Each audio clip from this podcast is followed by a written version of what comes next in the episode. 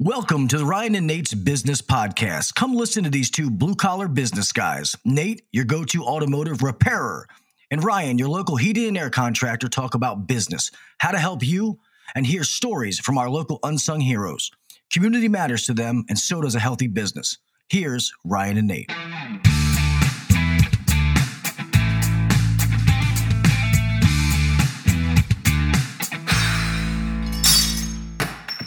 Hey everyone, thank you for coming to the Ryan and Nate Business Podcast. I know we've missed a couple episodes in the recent future, but we should be more on schedule, right, recent Nate? Pass, I think maybe.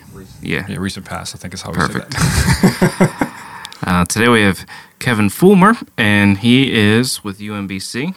And I'll let you introduce yourself. Thank you for being on the show. Yeah, guys, thanks for having me. Uh, yep, Kevin Fulmer. I'm the director of the Alex Brown Center for Entrepreneurship and Innovation at UMBC, and that's great to be with you guys. Cool. So we wanted to have a podcast with you. You're a big influence in our community. You started the 1 million cups at Okamoka. And it seems like there's a lot of entrepreneurs that trust you. There's a lot of entrepreneurs that just like to hover around you. You do consulting as well. Yeah, I just wanted to ask you about that and where'd you get started? What's your story? yeah, we have a lot of respect for anyone that's in the business world, but then also is in the educational space. We've all experienced education space where maybe the teacher, as good-hearted as they are, maybe doesn't have a lot of real-world experience that goes with it. So it's like it's really cool that you come from that space, that business space, and then you're in the education, uh, kind of giving back to education. I think it's really cool. Yeah, it's fun. I'm definitely more of a business person than an educator, so I'm learning to become an educator, which is something that I try to not take for granted because it's not just about showing up and trying to talk for a couple hours because I, I teach at night, so the classes are two and a half hours.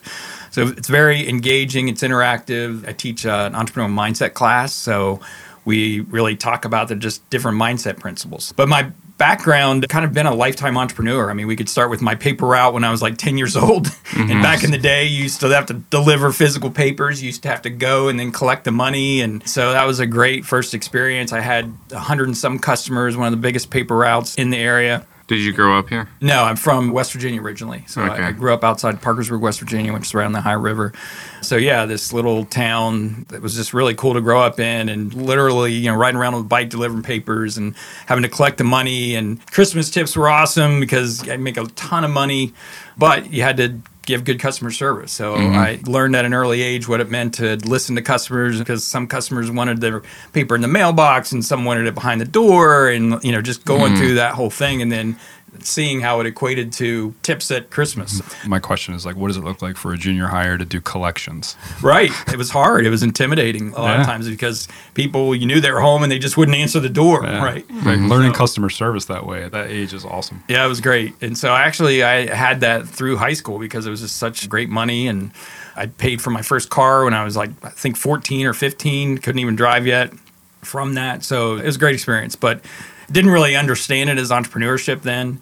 And uh, I was the first in my family to go to college, so went to college just not really having a clue what I really wanted to do and ended up switching majors my freshman year into being a pre-med major which I don't know what I was thinking there, but certainly by getting involved in other things, I realized by my senior year I had no desire to go to medical school. Mm-hmm. And I was exposed more to the business side of things just through different leadership positions that I had in organizations. And so I did my senior internship in healthcare administration at a facility at a hospital in the area in Charleston, West Virginia, the capital city. So uh, great first boss, amazing, just really. I mean, that's a whole nother story, even just how I landed that job because I was totally unqualified, but it's where I did my internship. She me waiting tables, waited on her one day. She offered me this temp position. It led to, again, a position that I was totally unqualified for, but she really just believed in me. And so it was a great experience right out of college, pretty much. That led to them starting the first HMO or health maintenance organization in West Virginia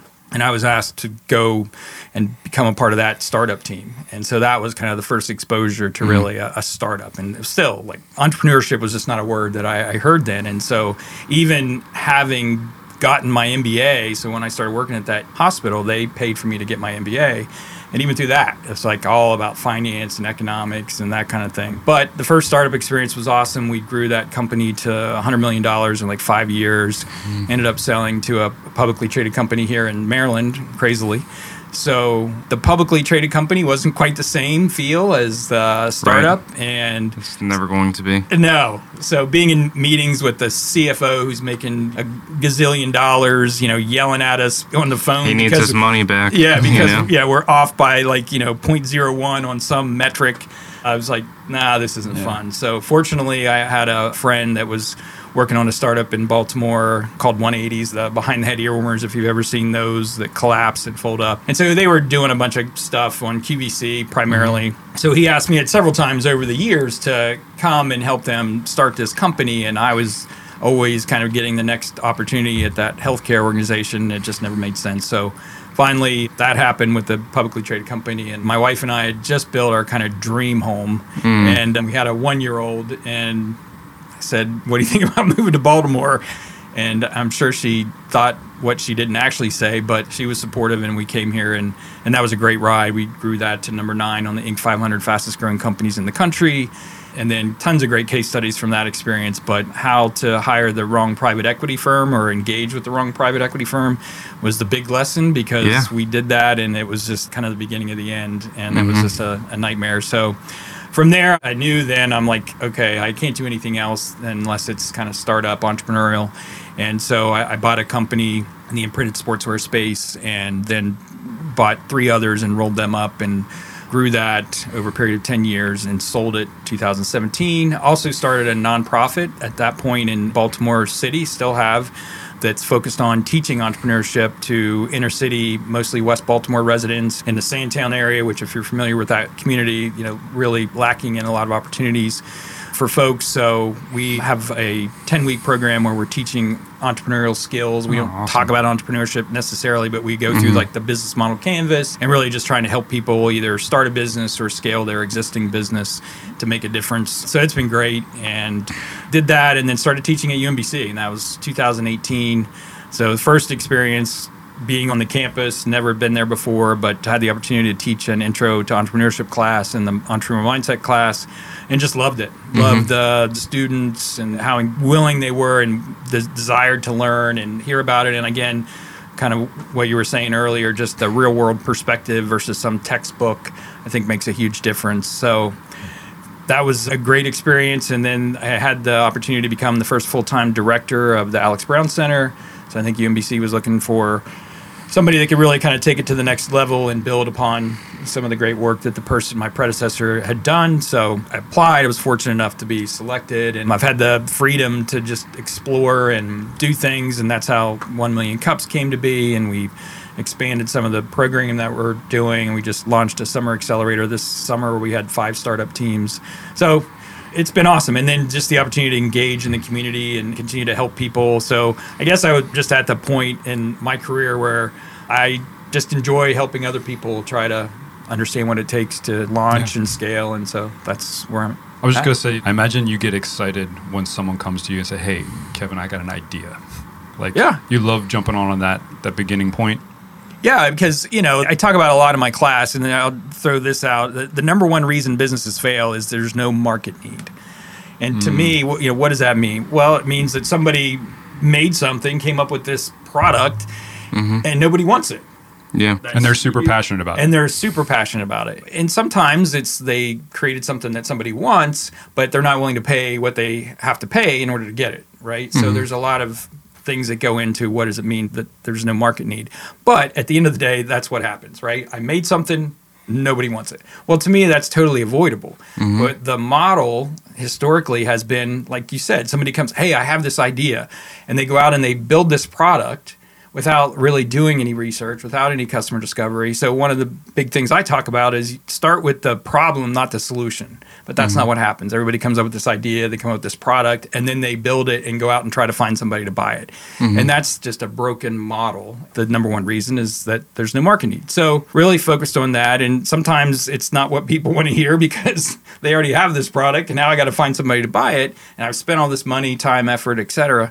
But it's the right thing. And I, I feel strongly about that. So it is exciting because I really hope that I can avoid people from failing, right? Mm-hmm. And not that you're going to have small f- failures, but at least you're not going to have a catastrophic failure by saying the whole company failed or I even started a company. Like, don't even start a company until you know that you have a good solution to the problem that it is you're trying to solve. Hmm. Well, okay, that's a lot to unpack. Um, I, I'm looking at you because I was like, I know Ryan's got something to say about this. I want to take it back. I'm probably take it back from earlier conversation and I'll get into the later because you light up the most when you talk about startups and helping people. But I want to talk about the private equity spot. So private equity is a total nightmare, and in my space, it's very popular. And when a private equity comes into town, most of the time I know it because the guys, their technicians start to leave, you know, and you'll see like three resumes from one company, and you're like, hmm. oh, I bet you they got bought. And the private equity, they come in and they just want to make their money back. Hey guys, our tickets need to be better. This needs to be better. You need to be doing this. I need the money that I just spent back. And it's tough to get it back. And I understand because in my space, they're paying millions of dollars for HR companies. Mm-hmm. You always have the prick from New York, you know, in the suit. or yeah, the female version of that, which was our case at 180s. Yeah. Yeah. Yeah. So, if someone wants to sell their company, I mean, what do you recommend? Because if I want to sell my company, I don't want to do private equity. This place will not fall apart if I leave. I'm confident I can leave for a month with a new phone number and I'll come back and it'll be the exact same as when I left it. But if there's a new leadership as the head and demanding this, demanding that, Right. it's not going to last that Yeah. long you know, because the vibe at Beltway Air Conditioning is just so relaxed. We're different, you know, we're not going to run you into the ground, you know, that kind of thing. Mm-hmm. But what do you recommend? Well, I mean, first off, kudos to you for building a business that allows that. I mean, I still do some consulting and coaching, and so I'm working right now with a guy that's trying to get to where you are. And that, I mm-hmm. mean, literally, that's his goal. I want to be able to go away for one week, two weeks, a month, mm-hmm. and have everything just continue, right? Yep. And so putting the right culture and processes in place like you've done is hard, but it's doable and it's the right thing to do. And so mm-hmm. it also makes then trying to sell your company that much easier because mm-hmm. anybody, private equity, another company, I mean, they don't want to buy a company where the owner is the glue, right? Yeah. That like, you know, well, if you're not going to be here, this thing's going to fall apart. And I've seen that time and time again. And so, you know, creating that team and those processes where it just runs is the spot on thing to do. But in terms of private equity, I mean, fortunately for a lot of people, that's just never going to be an option, right? Because mm-hmm. they don't reach the scale that you have and other companies have that private equity is looking for, right? But any really investor or potential acquirer, it's going to be important to first off have a plan you mm-hmm. know, early on. So I encourage even like in this cohort, you know, what is your exit strategy? I know you haven't even sold the first product, mm-hmm. but what do you want to do with this? Is this going to be a legacy company? Are you going to build this and run it for 30 years and give it to your kids? Mm-hmm. Like have this be sustainable over some long period of time? Or is it a 10 year window, right? Or mm-hmm. five year window that says, I want to scale it quickly and then get out and find somebody that's, you know, So you start looking- with those questions before I think you have launched. to. Yeah, because it drives all of your decision making, right? Yeah, Because if you really see this as a long term thing that you're going to retire from or work in for 20 years, then you don't need to have, in fact, don't have like hockey stick growth, right? Because with hockey stick growth comes a lot of capital need, right? Mm-hmm. And then so if you don't have to bring in additional capital and give up equity in the company, then I mean that's huge, right? And so now you can literally have this asset that is a retirement asset if that's your goal, right? If you say I want to work in this 30 years and retire and have enough money that I can retire at whatever 50, 60 years old, well then don't give up equity in your company, right? Yeah. Versus I think this is good, I've identified a niche, I have a solution for the problem. We have product market fit. We have traction. We're growing. We can continue to grow for the next five years at like significant growth, but I need money, right? I'm going to have Yep. to take on money to pay for people and pay for technology or whatever, mm-hmm. customer acquisition costs, those kind of things. So to get money, you're probably going to have to give up equity, right? But so now you might only own 15% of something, but if you can sell it for 20, 50 million dollars, Yeah, yeah, it's certainly going to uh, fund whatever else you want to do for the you know, At that short point, you kind of have to make two products, right? The product you're selling, and then your business is a product that you're creating and building so that you can sell it. That's right. That it's going to be attractive to somebody to buy it. Mm-hmm. Absolutely. That's how a lot of the biggest companies around here have played leapfrog. Is their first company, they built it, they scaled it, they sold it. They have their non-compete clause, and the second that non-compete clause is over, well, now they're doing it all over again. But now they have five million dollars in the bank or ten million dollars in the bank that they can start this new company, and then that just takes off. Yeah. You know, ARS is one of them. You know, there's a lot of different ones Yeah. that are like right here. That's exactly how they did it. Yeah. do you see a lot of the model? Because I don't know what I want to do. You know, Nate is legacy. You know, his is legacy. His is easy. You know, pass I don't know down. if it's easy. It's never pass easy. down. You're going to pass it down. You're, yeah, I got to. You It's got a it all family figured business. out. It's Yeah, a family yeah. business. Yeah, Uh, run well to the place where my dad's about to retire, and so he's doing the legacy thing. Mm-hmm. Yeah. Me, I don't know. I have a one and a half year old, and I have one on the way. Surprise. Congratulations. Yeah. Nate did not know that until this I this see the surprise in his face. Dude, I know it's a Congrats. journey, man. That's awesome. But I mean, if they really love heating and air conditioning, I guess go for it. But I don't see that happening. You know, so I don't know what I want. Yeah. I really don't. You know, is it private equity, which I really don't want to do that, but I probably do more of an investor type. Is it legacy built? What if they do? But then also is like, is there a version that I don't have to be super involved and it runs itself? You know, I don't know. And I've always leaned on that third option of let it run itself, and if I'm not needed, you know, that's great, and that's kind of why we have it the way we do. Mm-hmm. But I don't know how often you see the model of there's no private equity involved, but he scaled it and he's not that involved, but he owns the whole thing. Yeah, I, I mean, I think it's becoming more and more common. I think the other thing that's interesting, something I share with my students, I think there's going to be a tremendous opportunity for whoever, young people, people that have existing businesses that want to mm-hmm. scale, for people to buy businesses from all these baby boomers that are retiring Yep. that didn't have an exit strategy 40 years ago when they started their company. Mm-hmm. I mean, I hate to use the word pandemic because of what we've been through, but I'm predicting that in the next, you know, 10 years, you are going to see just a huge amount of companies just closing because they have no other strategy. I mean, it's already happening. I, I've mm-hmm. seen it. I'm Yeah, seeing it. Now I've seen a lot of space. companies. Yeah. Yeah, the automotive space, the average owner is the baby boomer. Yep. Their kids are not taking over. Yep. And the pandemic took them out. It wasn't they didn't have work. Right. It's just like I think their will to operate. It's like I'm already near retirement. I'm just closing the doors. Exactly. And I've in our area there's like four shops like mine. That, Yeah. That that's happened. So an opportunity for you potentially, Yes, right, to work to something one. out and for something for them because obviously somebody that's worked in the business for 40 years, I mean, there's value in that asset, right? Yes. But they have no idea how to even approach somebody else or thinking about Mm-hmm. how do I leverage all that I've built here. And so people are just closing up and saying, "Yeah, I don't have the will. I'm too tired to go in and deal with this." And automotive isn't unique in this, but it is an area where it's very service based. And despite what some people think that automotive technicians are just out to get you and they're soulless people that want to gouge you, I don't walk in those circles. I don't hang around those people. Most of those guys that are retiring, they literally stay up at night because they're like, I care for all these people and I don't want to just leave them hanging Yeah. high and dry. Yeah. And so they really care about what happens to the clients when they leave. So interesting that you say that, and I even think about Ryan what you were talking about. So Mm-hmm. my neighbor recently sold his automotive repair shop that was in Baltimore City, and what he did was sold it to his employees.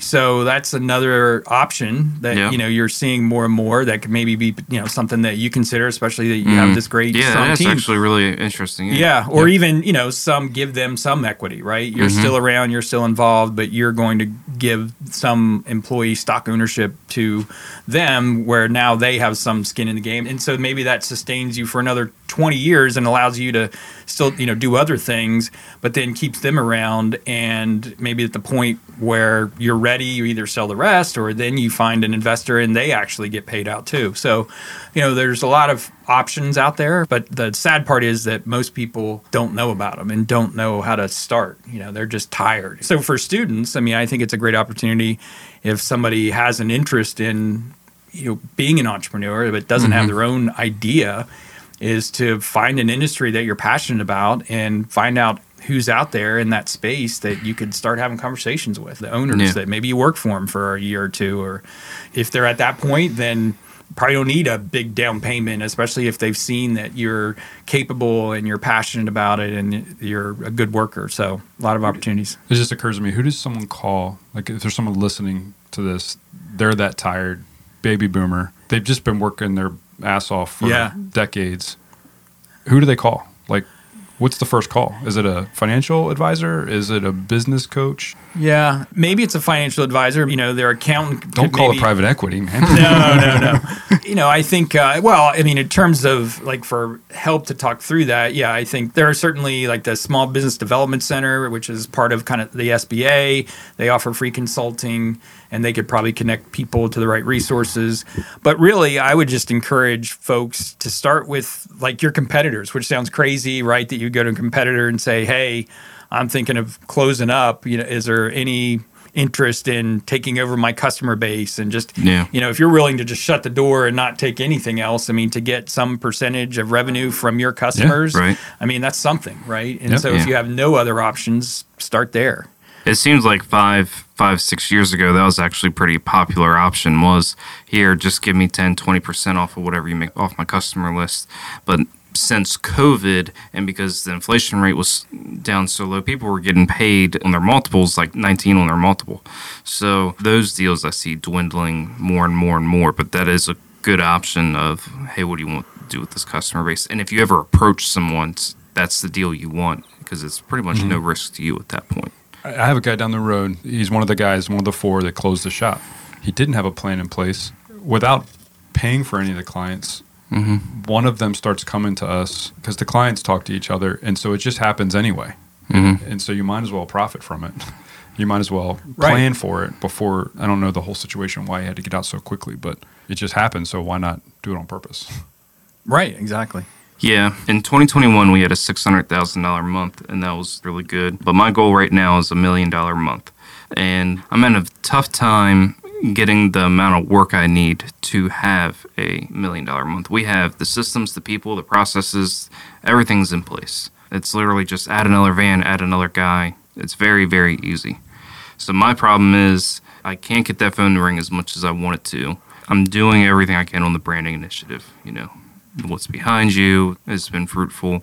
I find myself being wildly over creative on how to get more customers, but I see so many people around me. They blow up, and a lot of it is they get private equity involved, and the private equity can throw millions into marketing, and then that's kind of it. Is there another route to take that you know of? Well, I think typically it's going to cost something, but I would suggest, you know, the ways in which you're doing it, like, you know, for your space, I I'm asking for free business advice in this podcast. I, I, I get that. This is part of what's fruitful about this podcast. Is we get to glean some knowledge from a guy who's been doing this for a long time. Yeah. I would look at just how can you differentiate. I'm a big believer in differentiation, right? And mm-hmm. so it's in the service, how you offer the service that you offer, the services that you do offer, just the way you go about everything. How can you, because you have a ton of competitors out there. I mean, I don't know Yeah. your space well, but I know that there are a ton of competitors out there, right? Mm-hmm. And so how do you stand out in a crowded space? And the same thing goes with marketing. So, you know, the ubiquitous mailers that you get with flyer coupon things like Yeah. I certainly wouldn't do that. Right. You know, because that's what everybody else does. And mm-hmm. any one of those are probably two or three or four competitors all trying to vie for the same thing. So I go back to always trying to drive people back. What is the problem that you're trying to solve? Even for a service based business, right? Mm-hmm. And so who has those problems and how do I find them? And so when they have the problem, how do they know I'm the one they should call? And so maybe you still have marketing, but it's the message in how you're marketing, right? It's what are you saying and thinking about like what they're going through, like their problem. Mm-hmm. And people make decisions on emotions. And mm-hmm. so it's not as simple as, well, my air conditioning is broke, mm-hmm. right? So it's about my air conditioning is broke how am I going to make a decision? Because think mm-hmm. about their perspective too. There are a hundred plus different places I could call. Mm-hmm. What is it that's driving them to make a decision? Right. And how can you speak to that mm-hmm. differently than other people are doing? And I don't know the exact answer to that for your business, but I mean, that approach I think is what I would encourage you to think about. Yeah, to be liked the most and thought of first. Yeah. That's the tagline. I like that. And Yeah. so, but what is that trigger on the customer side that makes them resonate with mm-hmm. that? Yeah. And we thought about a branding initiative and even a brand change because it's it's tough to brand the company name Beltway, right? And we've been doing radio ads for about the last eight months or so. And that's been a tough game too because radio is so expensive. Yeah. and it's not a radio offer either. You know, it's a story going back and forth, and the story back and forth and what the marketing agency tries to convey is how do we trust this guy? How do we make him like the most and thought of first? It Yeah. has nothing to do with price. It has everything to do with get to know the company or get to know the owner. Yeah. And they have a really cool process they go through. But in your experience, every single company has an owner that wants to do right by the customer. Everyone? For the most part, any successful one. Okay. You know, let's, I agree with let's- that. let's- Anybody's worth get talking in- about. I yeah, agree let's that. let's get into a category here. Outside of you know, we're not going to compare ourselves to the guy in the yellow stained you know white beater. Any company worth, they're all taking care of the customer. They're all caring about the client. They're all caring for their employees, right?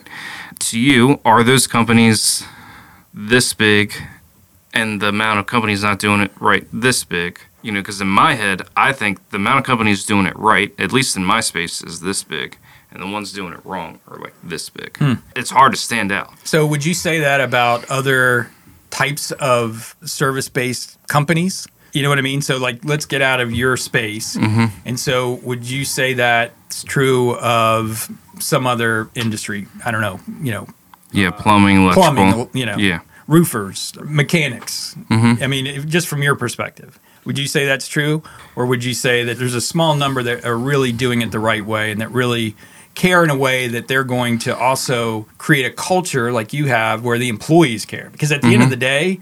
It doesn't matter the owner cares. Mm. It's who's the person that's at my house doing the work. Do they care? Mm-hmm. Right. do I see that they care? That's what makes a you really good different. point. That's Yeah. a good point. And the other thing I think when you think about it from the customer's perspective and the problem and how they're making the decision, what is the first thing you do when you have a problem at your house or with your car or you know if you don't already have like a go-to place and typically I would think for HVAC like you hope that happens once every whatever 15 years so it's Yeah. not like you have Yeah, a, yeah. You Yeah, know, for sure. unless you're doing annual service or something but you know that rarely happens what do you do what do you do when you have a problem I'm mm. asking you yeah, said it what you do is you start asking friends. yeah. Yeah. so So reviews matter, like Yep. the passive giving over of a recommendation.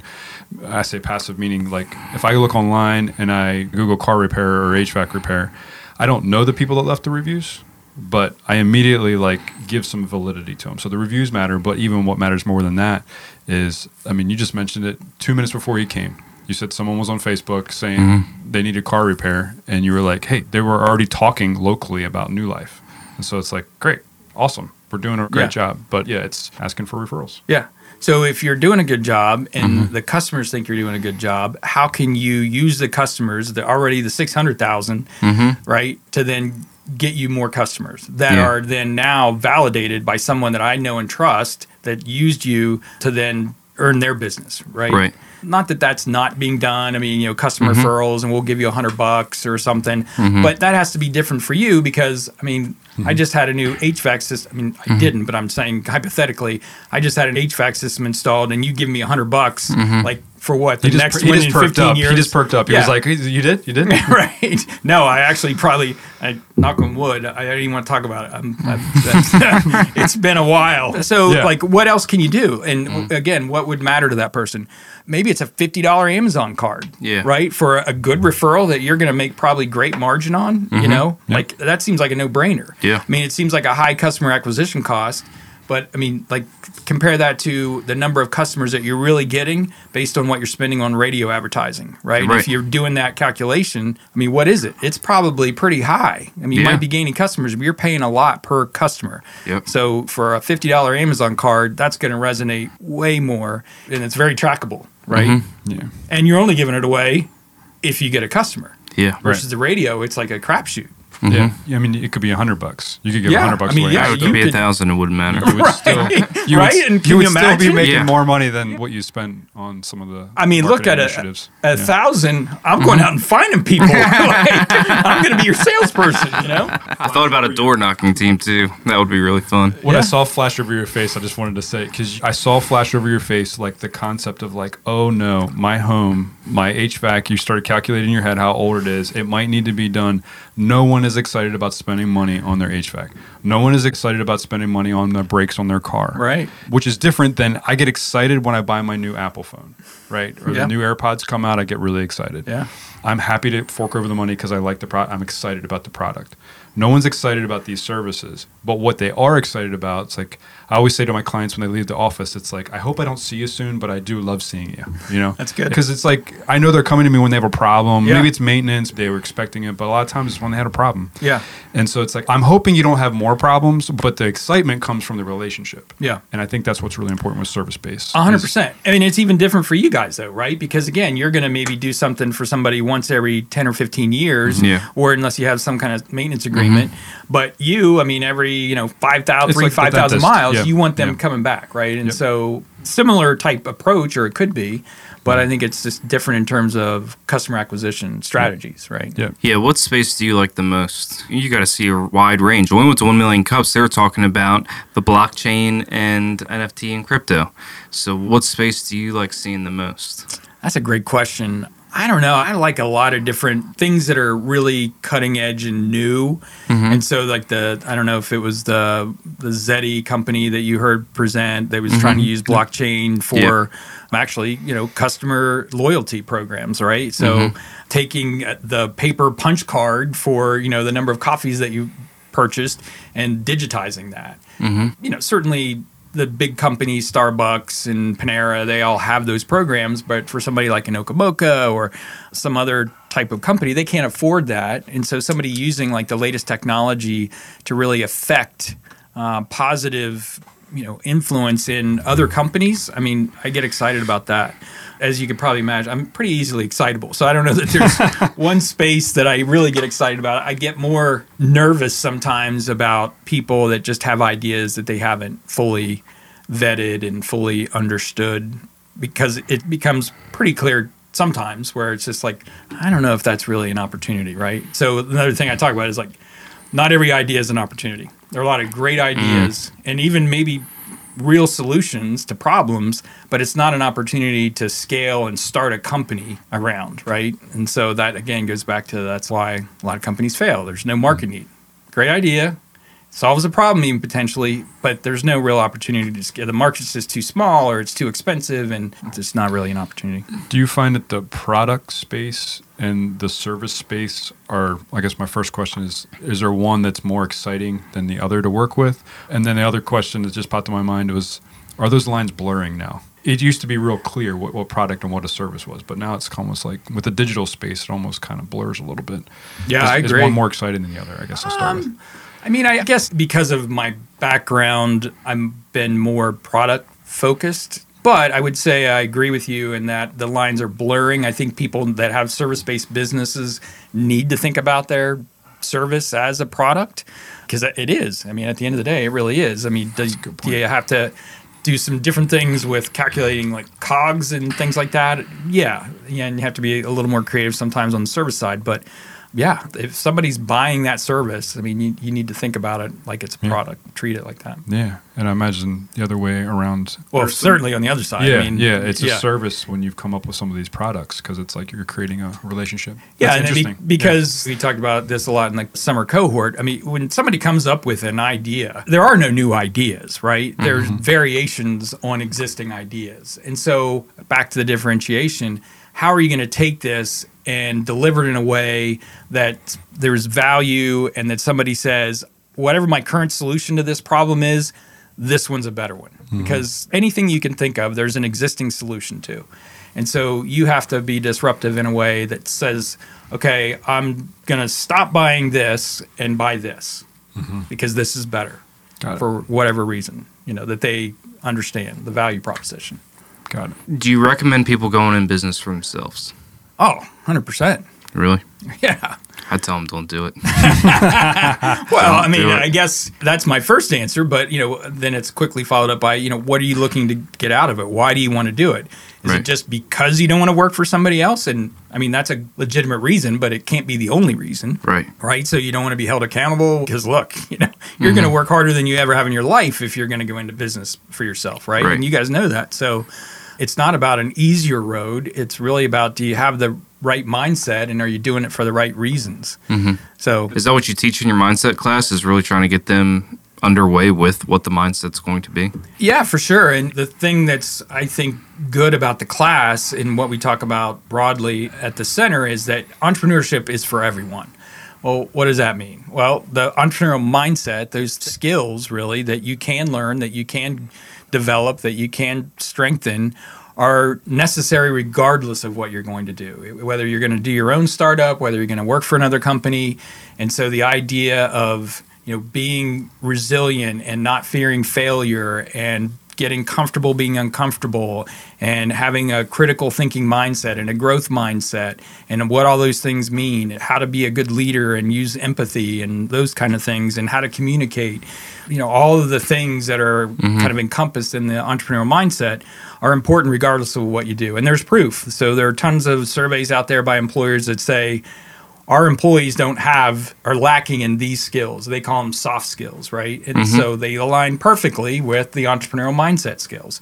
So hence that that's great that you want to be an engineer or a computer scientist, but you're competing with all the other engineers and computer scientists out there. What's going to differentiate you as an employee? Well, to this extent that you're stronger in these entrepreneurial mindset areas, you're going to stand out tremendously because they're lacking in a big way. Yeah. Nate and I do a lot of Myers Briggs trainings, and especially like we'll go into like companies and do it to their sales teams, and that's really fun. Yeah, yeah. But I think with the Myers Briggs test, in relation to the entrepreneurial mindset, is I think looking at those eight different character traits, and I don't know if you'd call them soft skills or not, but knowing how to float in between them, I think is very, very important as an entrepreneur. For example, judger versus perceiver.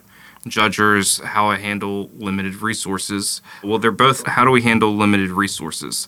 And the growth mindset is a P, which is what I am. And then the guy who sources nuts away is a J, which is what Nate is. That's why we work well together. Well, we do, but we had to learn that because yeah. I was like, I want to spend money, and he said, I don't. Yeah. Right? but even before this podcast, you're like, let's get that, a new camera, and I yeah. said, we're not spending any more money. It's not that I don't want you to spend money; it's that the good idea needs to like the steps to get there. Sometimes there's the, the cost, and the J brings out like, oh, these are the steps. Yeah. But I think as an entrepreneur, we need to be wildly aware of what our personality is on the Myers Briggs. Mm-hmm be aware of why people act the way they do on other people's. And then okay if i'm really strong at this this means i'm not strong at that. So i either need to have empathy towards that or on some of them you need to pick up those characteristic traits. Mm-hmm. uh, or hire them.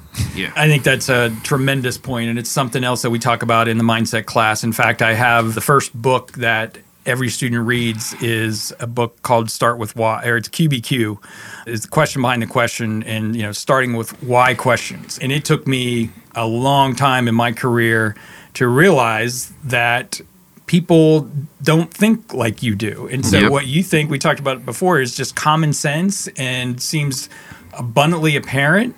It just drives you nuts. And so what instinctively you do is why is that person like that? Why doesn't that person see things mm-hmm. like I see it? Yep. Well, it's because they're different in their either personality or experience or whatever it is. And so the premise of the book is instead of asking why questions, you ask what questions. So mm-hmm. you can't change anybody else. So you might get frustrated that they don't think like you do and that they don't see this like you do. But asking, you know, why is not the solution. It's what can I do about it? Right? Mm-hmm. Because you can't change that person, right? But you can change you. And so I need to see it differently. I need to understand that they're this type of personality or be reminded that this is the way that they process things. Yep. Or I need to educate them better, right? And take accountability. And so it's a great book. It's literally highly recommended. It's like 30 minute read, the whole book.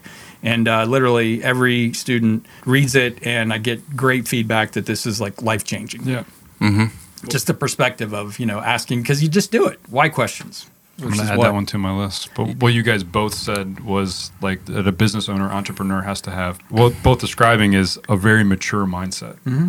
I think a lot of times that small business that has the single proprietor owner, for good or for bad, that business is this very real reflection of their strengths and their weaknesses. Sure. Yeah. And if you don't have a growth mindset that says that I'm going to start incorporating some of the other side of my personality that I don't naturally have, or I'm going to hire the right people and respect them and not say, why don't you think the way I do, but learn from them and actually have a team mindset, those companies are the ones that are a pleasure to work for. Mm. They're the ones that are a pleasure to interact with mm-hmm. because they have a mature enough leader that says, I don't know it all and is on a road himself on a journey to become the best him or her the best that they can be.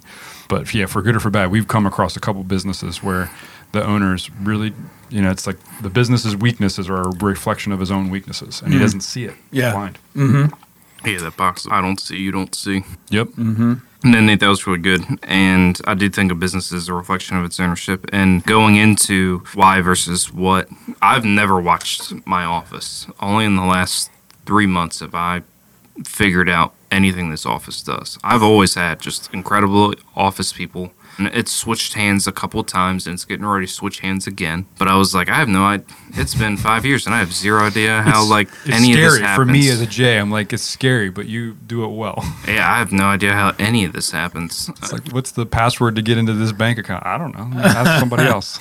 I check my bank account three times a year to make sure there's no fraudulent activity, no employees are stealing. That's it. Yeah. It drives him crazy. but yeah, I mean, I just trust my team out there to, to do it.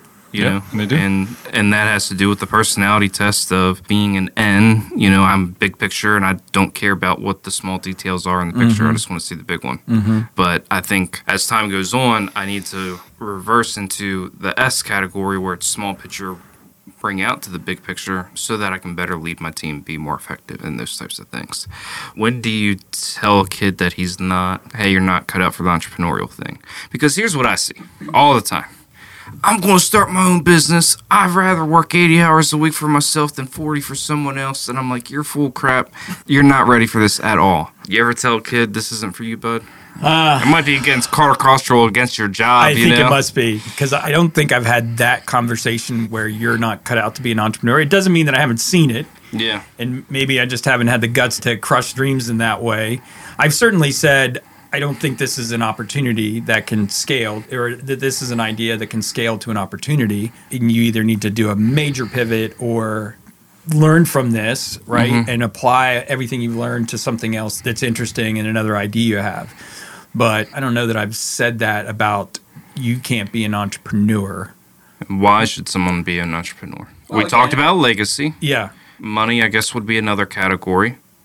Is there another category? Well, I think the flexibility and freedom, right? And just mm-hmm. the chance to explore a passion. I mean, that's the biggest thing, right? And I've seen that, and people do something just because they think they can make a lot of money, right? Mm-hmm. And they're not really passionate about it. Like, that's not a good reason because Yeah. that's a short term thing, right? And so we even question is that really being entrepreneurial that you're just taking advantage of a market opportunity, right? Yeah. and making some quick money. I mean, it is, I guess, in, to the extent that you know you are seeing a problem solution fit, right? But to continue to do that, I guess it is, you know, entrepreneurial. I go back and forth, but I think the why you do it is that you're passionate about something and you want to make it happen. Like that's my mantra is make it happen. Like so there's a great kind of line that says, you know, anyone can be an entrepreneur, but not everybody should be.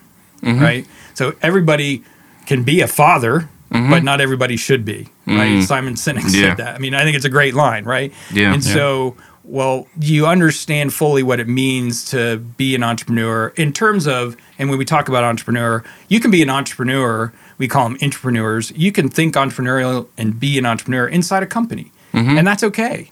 And Yep. there's nothing wrong with that. But, you know, for the people that are really risk adverse, that just cringe and just fall apart in failure, I do say this, you know, if you are somebody that has to go in and everything, your day has to be all buttoned up, and that if there's the first bit of any kind of controversy or thing that goes wrong and you just fold up, you probably shouldn't be an entrepreneur because that day doesn't exist where your day is going to go like you think it's going to go. SJ right? personality. Yeah. So mm-hmm. For those people, maybe you're better off taking that passion for thinking like an entrepreneur and applying it in a company. And it's got to be the right company that appreciates that and gives employees the freedom to think that way and to add value that way. And not every company does that, but to Yeah. do it on your own or maybe then find a partner that can, you know, talk you off the ledge and can kind of take that piece of it, right? And that's Right. the other thing that's important. It's really good.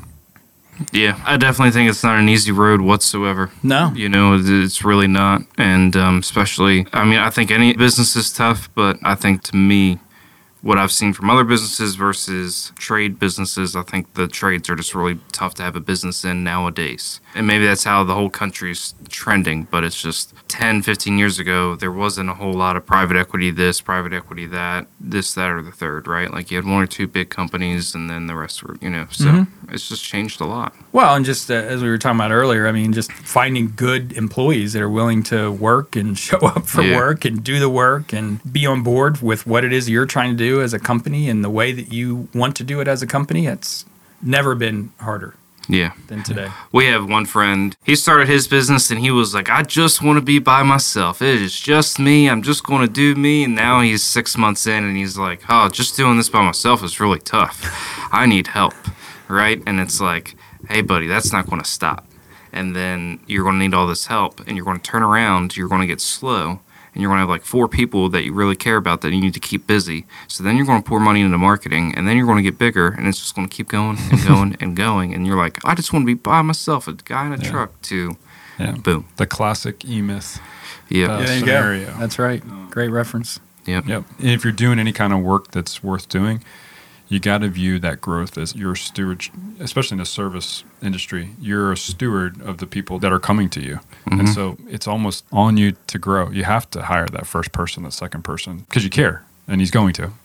He's definitely going to. And he's really good at what It's he does. just fun to see going It's from, you know, and it originates from my question of like, do you ever tell someone not to be an entrepreneur? It's like our buddy, we're like, we're trying to tell him he needs to be more of an entrepreneur, you know, eh, because he's got it and he's got it, what it takes and everything. It's just like, Yeah. Just jump off the ledge. And he'll be, Yeah, yeah. he'll be such a blessing to the people that he hires too, because he's Yeah. so, such a good man of character. All right, Kev. Yep, I was gonna say I think that's a good spot to end this thing. I appreciate talking about entrepreneurship just in general. I think that's really cool.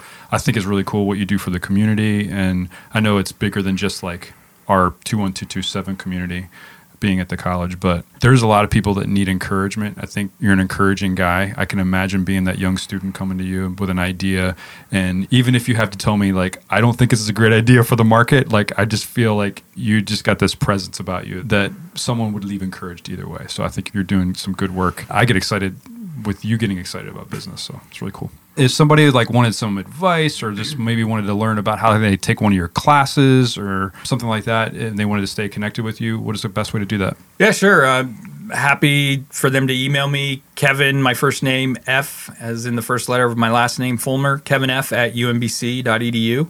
Okay. I'm usually at Okomoko on the first and third Wednesday of the month at 9 a.m. when we have 1 million cups. So I would encourage and love to see people come out and support that. It's free and no registration required. And if you're interested in presenting, we focus on earlier stage companies, less than five years. Go to 1millioncups.com and there's a button that says apply to present and pick the Baltimore community and somebody will follow up with you. So, Sweet. Sweet. Yeah. All right. Well, thanks for being here today. all right, thanks guys. It was great.